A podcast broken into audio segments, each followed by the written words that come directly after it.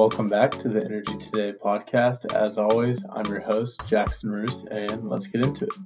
So, the past few weeks have been incredibly interesting all over the world. I'm sure um, you've heard tons and tons of news surrounding the Ukraine and Russia, uh, about what's all going on over there. My previous episode, I talked a little bit about Russia potentially using its fuel sources as a sort of weapon in war um, to influence how things go. Um, for a large part, that's roughly been true. Um, I think initially when the war, war started, there um, a Russian gas company, uh, energy oil company, uh, Rosneft and Gazprom, uh, slowed flows into Ukraine, which then um, really is kind of the nexus of a lot of pipelines that flow into the rest of the EU. Um, they slowed flows of their products into those pipelines, and then, but more recently, they've actually picked up um, production into or, or, the moving of oil and oil products into the EU. Um, so that's been awfully interesting to see. Um, there's been so much news going around um, it's almost been hard to even refine what, what I wanted to talk about because there's just so much to talk about. So, um, to kind of catch up over the last week or so, there's been a lot of developments uh, within the energy market. Um, so, Russia is a major oil producer. They're part of OPEC Plus. They produce a substantial amount of oil that's uh, sold onto world markets, which I'll get into a little bit later. Um, a more U.S. focus, so WTI, um, the U.S. general gauge for oil prices, is currently at 121 uh, per barrel, 121 dollars per barrel. Um, much much higher than the negative prices that we saw back in April of 2020, um, even just a month or two ago. Uh, much much higher since then. Um, and high oil prices really aren't a good thing. I've heard from uh, are a good thing for oil companies. Uh, of course, oil companies make more money um, when oil prices are higher, but at the same time, there's kind of a sweet spot. And I've heard it range from anywhere to 60, 70, 80 ish dollars per barrel, um, where producers stay pretty constrained and don't overproduce, but everyone make kind of makes money. Everyone gets their um, fair share. But when oil prices continue to go higher, it really is hard to hold back whenever the likelihood of making a lot more money uh, in the market by selling their oil products, um, they can make more money off of those. So something to keep in mind there. Natural gas is at $4.78 per MMBTU. Um, still quite a bit higher than we've traditionally seen. I've seen prices range for a while now, roughly a little over three dollars, um, all the way up to five dollars per MMBTU. So quite the quite the run that we've seen there.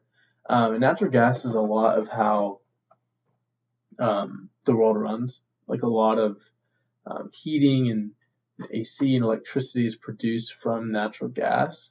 Um, so whenever we see prices go higher and higher, and and with developments in the EU, um, and electricity bills have gotten through the roof because prices have gotten so high. And again, with Russia in the mix there, um, you're going to hear me talk a lot about Russia, so um, just keep that in mind.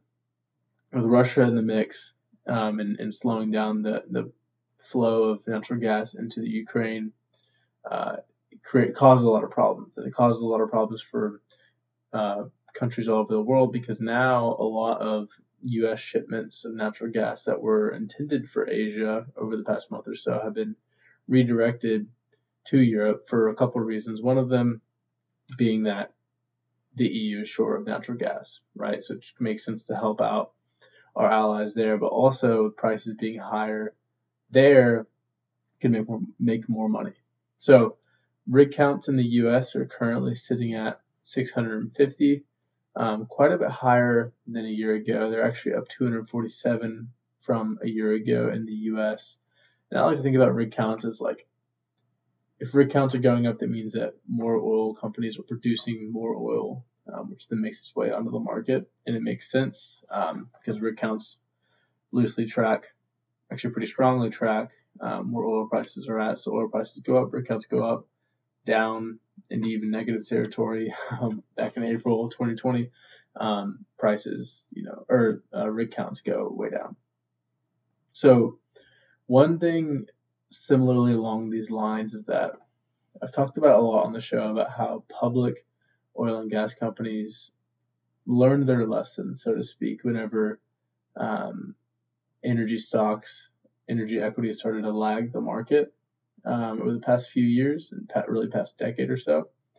Um, and a lot of that had to do with oil companies continuing to produce more and more, um, spending beyond their means, raising debt, raising equity, and then not being able to pay that debt um, or pay a dividend to their shareholders. So, common theme I've talked about a lot if you've ever listened to me before is that there's a new discipline within public oil and gas companies of not producing more and more, but returning more cash holder cash to shareholders and uh, ensuring that they have a strong balance sheet and really well functioning operations. Uh, so along these same lines, if you're a private oil company, private shale company um, that produces oil and natural gas and other things.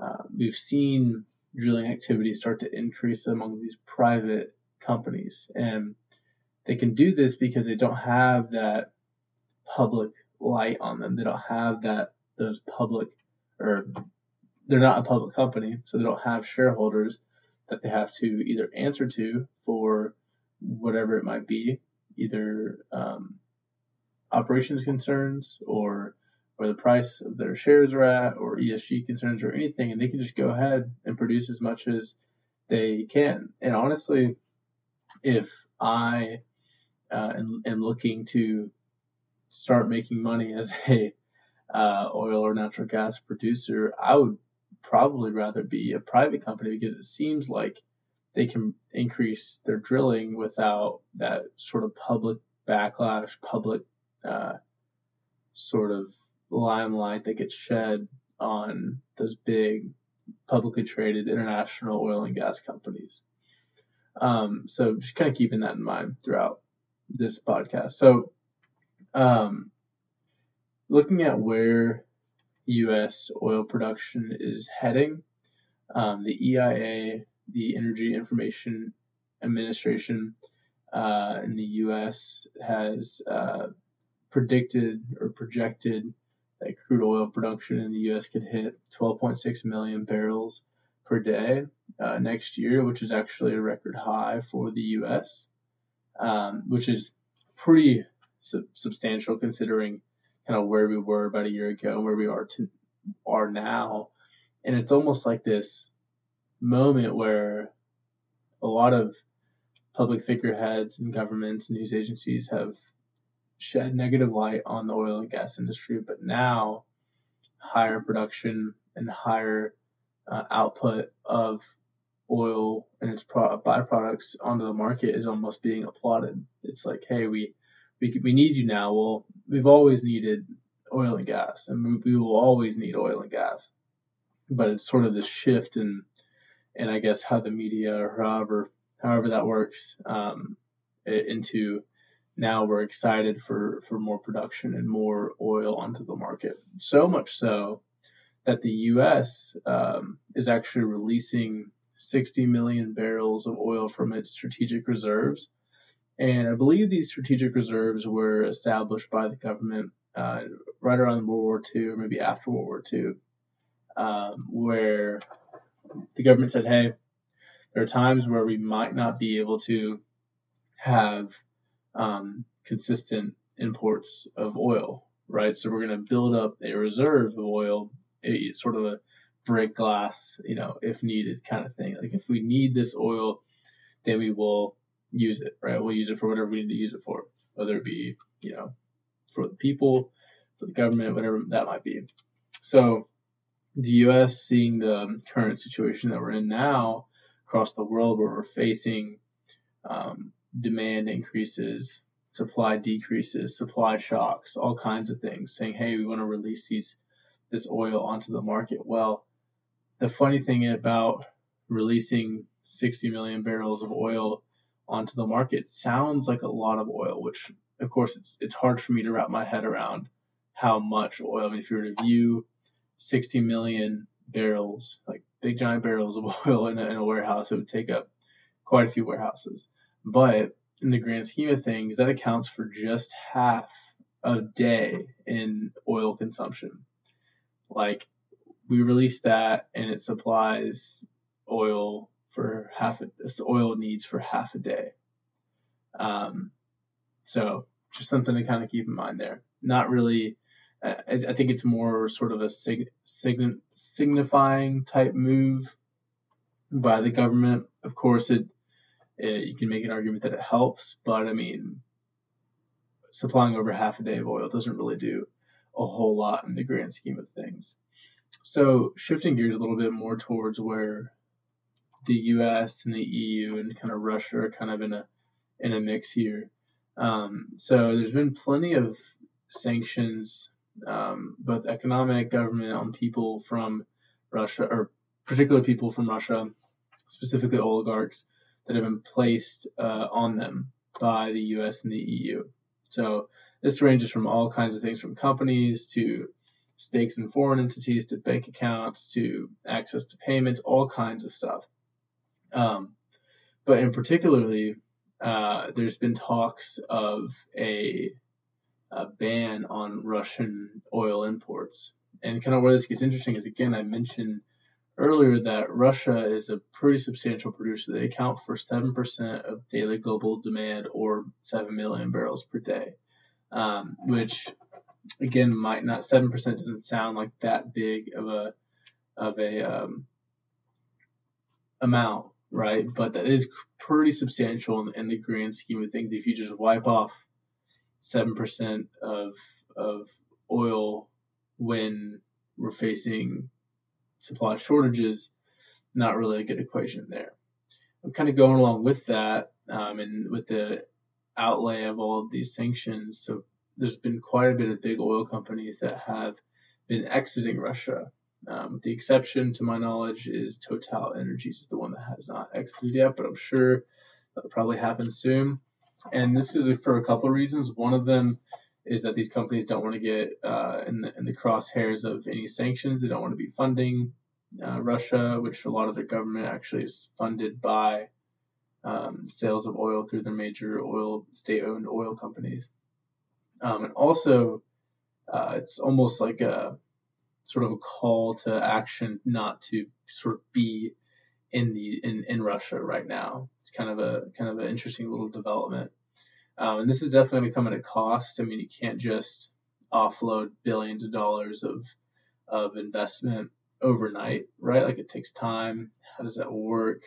How do you exit a country that is at war, right, with another country? It's just a lot, a lot of things to consider.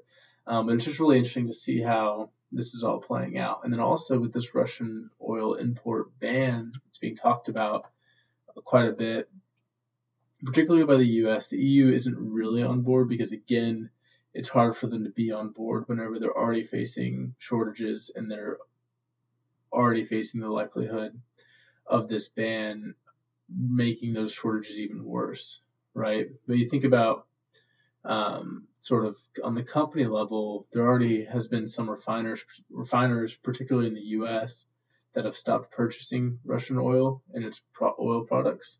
Um, again, to not get caught in those crosshairs. So just kind of interesting there.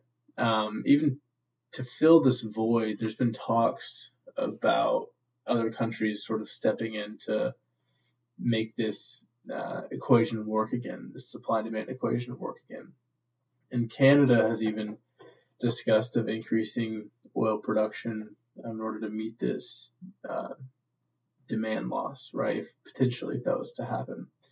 Um, but from what I've read, gathered is that there's really not enough Canadian export capacity to meet this demand. They don't have any LNG export facilities in Canada. Um, and it would be pretty nice if uh, the Keystone pipeline was a thing at this point, right? If that pipeline that was very, very, very politically divisive. Um, you've had people from all sides of the aisle either very for it, very against it for all kinds of reasons. I'm not going to go into all of that. But it would be nice if we had a pipeline that did supply more Canadian oil to the U.S. because, again, a Russian import ban um, for the U.S. would mean that we're losing about 600,000 barrels per day of Russian crude oil that the U.S. imports every single day. So something to kind of keep in mind there. Uh, also, there's been talk of how this whole Russia and Ukraine thing plays out with China, right? And there's a whole host of things that we can get into there. Um, but if there were a Russian crude oil import ban um, from the U.S. specifically, I imagine a lot of the slack from um, for Russia that they would be losing on on sales to the U.S. would probably be diverted to China or other countries in that region who they're uh, more friendly with. I would say. Um, China and Russia have been developing pretty solid infrastructure over quite a few years um, to increase capacity from Russian from Russia oil to to bring Russian oil to China to fund their economy and do all the rest. So kind of interesting there how that plays out. I've seen some articles talking about China dis- distancing itself from Russia, um, but they're such close geographic neighbors, and they've had all kinds of talks over the years about their relationship and all and all of that. Um, all the stuff that I'm talking about is so dynamic. I mean, who knows where it could go? If there's a Russian import ban, I mean, I could see oil prices shooting way up. I mean, I wouldn't even consider 150, 160 dollars per barrel to be out of the range of possibilities. I mean, it's even it's crazy to me to even think about that being the price of of oil. And what happens is whenever oil gets to this price, well, then a lot more um, oil companies, um, particularly producers, are going to want their companies to be valued at a higher price because now their acreage that wasn't worth as much, their drilling acreage that wasn't worth as much, you know, a couple months ago is now worth way more whenever oil is at, you know, 120, 130, etc. So it's just interesting how that's going to kind of play out. And again, how will this all work um, down the road when having oil prices like this just isn't sustainable? Um, there's just no way that we can stay at this price level for too long. I mean, think about all the inflation concerns in the U.S., supply chain um, snafus, as they're called, or, or issues, um, and all kinds of things. And you also have the U.S. government who is trying to cure these problems, right? They're trying to lower gas prices for consumers um, all of those things because again, you know, the U.S. runs on four-year election cycles, and we're trying, you know, any administration would try to solve these problems, but it's hard to solve gas prices being high or inflation being high with reducing uh, Russian oil. And I'm not saying we shouldn't do that or we should do that. I'm just saying it's very tricky and fine line to walk. So I wanted to shift gears from all of that because I could probably spend a couple hours going into all the details about what's going on with oil, what's going on with um, Russia and Ukraine, and, and all the rest. But I wanted to shift gears a little bit and talk about a recent deal that I came across. Um, one of my friends actually sent it to me, so I wanted to wanted to shout him out real quick. His name's Parker Smith, um, and he sent me this deal. Um, we're actually both going to be interning uh, as a summer analyst at Tudor Pickering Holt & Co. in Houston this summer. Uh, and this is a deal that TPH, Tudor Pickering Holt & Co. advised on. So the deal that I'm going to talk about is Whiting and Oasis. Um, they had a merger, merger, of equals, meaning that companies of similar size that bought um, they bought each other basically.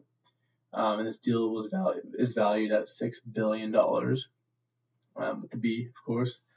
Uh, and these two companies are upstream producers in the Williston Basin. And this basin is in the U.S. It's located in western uh, North Dakota, um, northern-ish South Dakota, eastern Montana, and runs into some parts of Canada as well.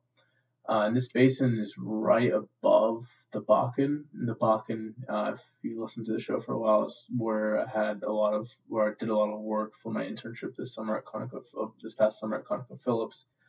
Um, the Bakken is also another pretty prolific shale play in the U.S. Um, so I think the big reasoning behind this deal is that a lot of quote sweet spot um, assets are, are diminishing in the U.S., meaning that basins where you have a high productivity of the basin, meaning that you pull a lot of oil out for the amount of acres that you have to drill to, right? So you're producing more with less kind of thing. And this is where a lot of drillers want to be because if you could produce more without having to drill as much, then you're going to make more money at the end of the day. Expenses are going to be less and your revenue is going to be more. Basic uh, accounting equation there. So this specific deal is combining the sweet spots of these companies uh, in the Williston Basin, and they're expected to produce 100, about 164,000 to 169,000 barrels of oil equivalent per day. Um, pretty solid timing on this. Um, I know the process for these deals can take some time, but it's really really solid timing with where oil prices are at. Um, these both these both of these companies seem like very well run, very um, good companies, um, and it's a great time for this deal to be going through, particularly with all of those things that I mentioned earlier. Uh, also, also like I touched on earlier in, in all of my other podcasts, um, there's a focus on oil companies having very high quality assets, which both which both of these companies do, achieving very uh, substantial and sustainable cash flows. Um, these cash flows can be used to either you know either or um, produce more oil, reinvest it back into their operations, uh, promote ESG initiatives, invest money there, and also and seems to have taken more of an importance is returning cash to the shareholders too. So commodity companies that have strong cash flows as well as a strong balance sheet is something that's very uh, very good these days, I would say, um, and always, of course. Uh, also, neither of these companies have very big uh, maturities of debt coming soon, meaning that they don't have a lot of debt kind of on the horizon that they're going to have to pay off soon. Um, so that's all that I have for today. I hope that you enjoyed today's episode. Uh, it was uh, a lot to talk about for sure. Um, it's definitely challenging to whittle down what I want to talk about and what I think can add the most value for for you all. But I really hope that you enjoyed the episode, uh, and uh, hopefully we'll we'll, we'll there'll be some more uh, news this week. Hopefully it's uh, always good news. We always want good news, right? So hope you have a great week. Um, enjoy the week, and I'll see you next week.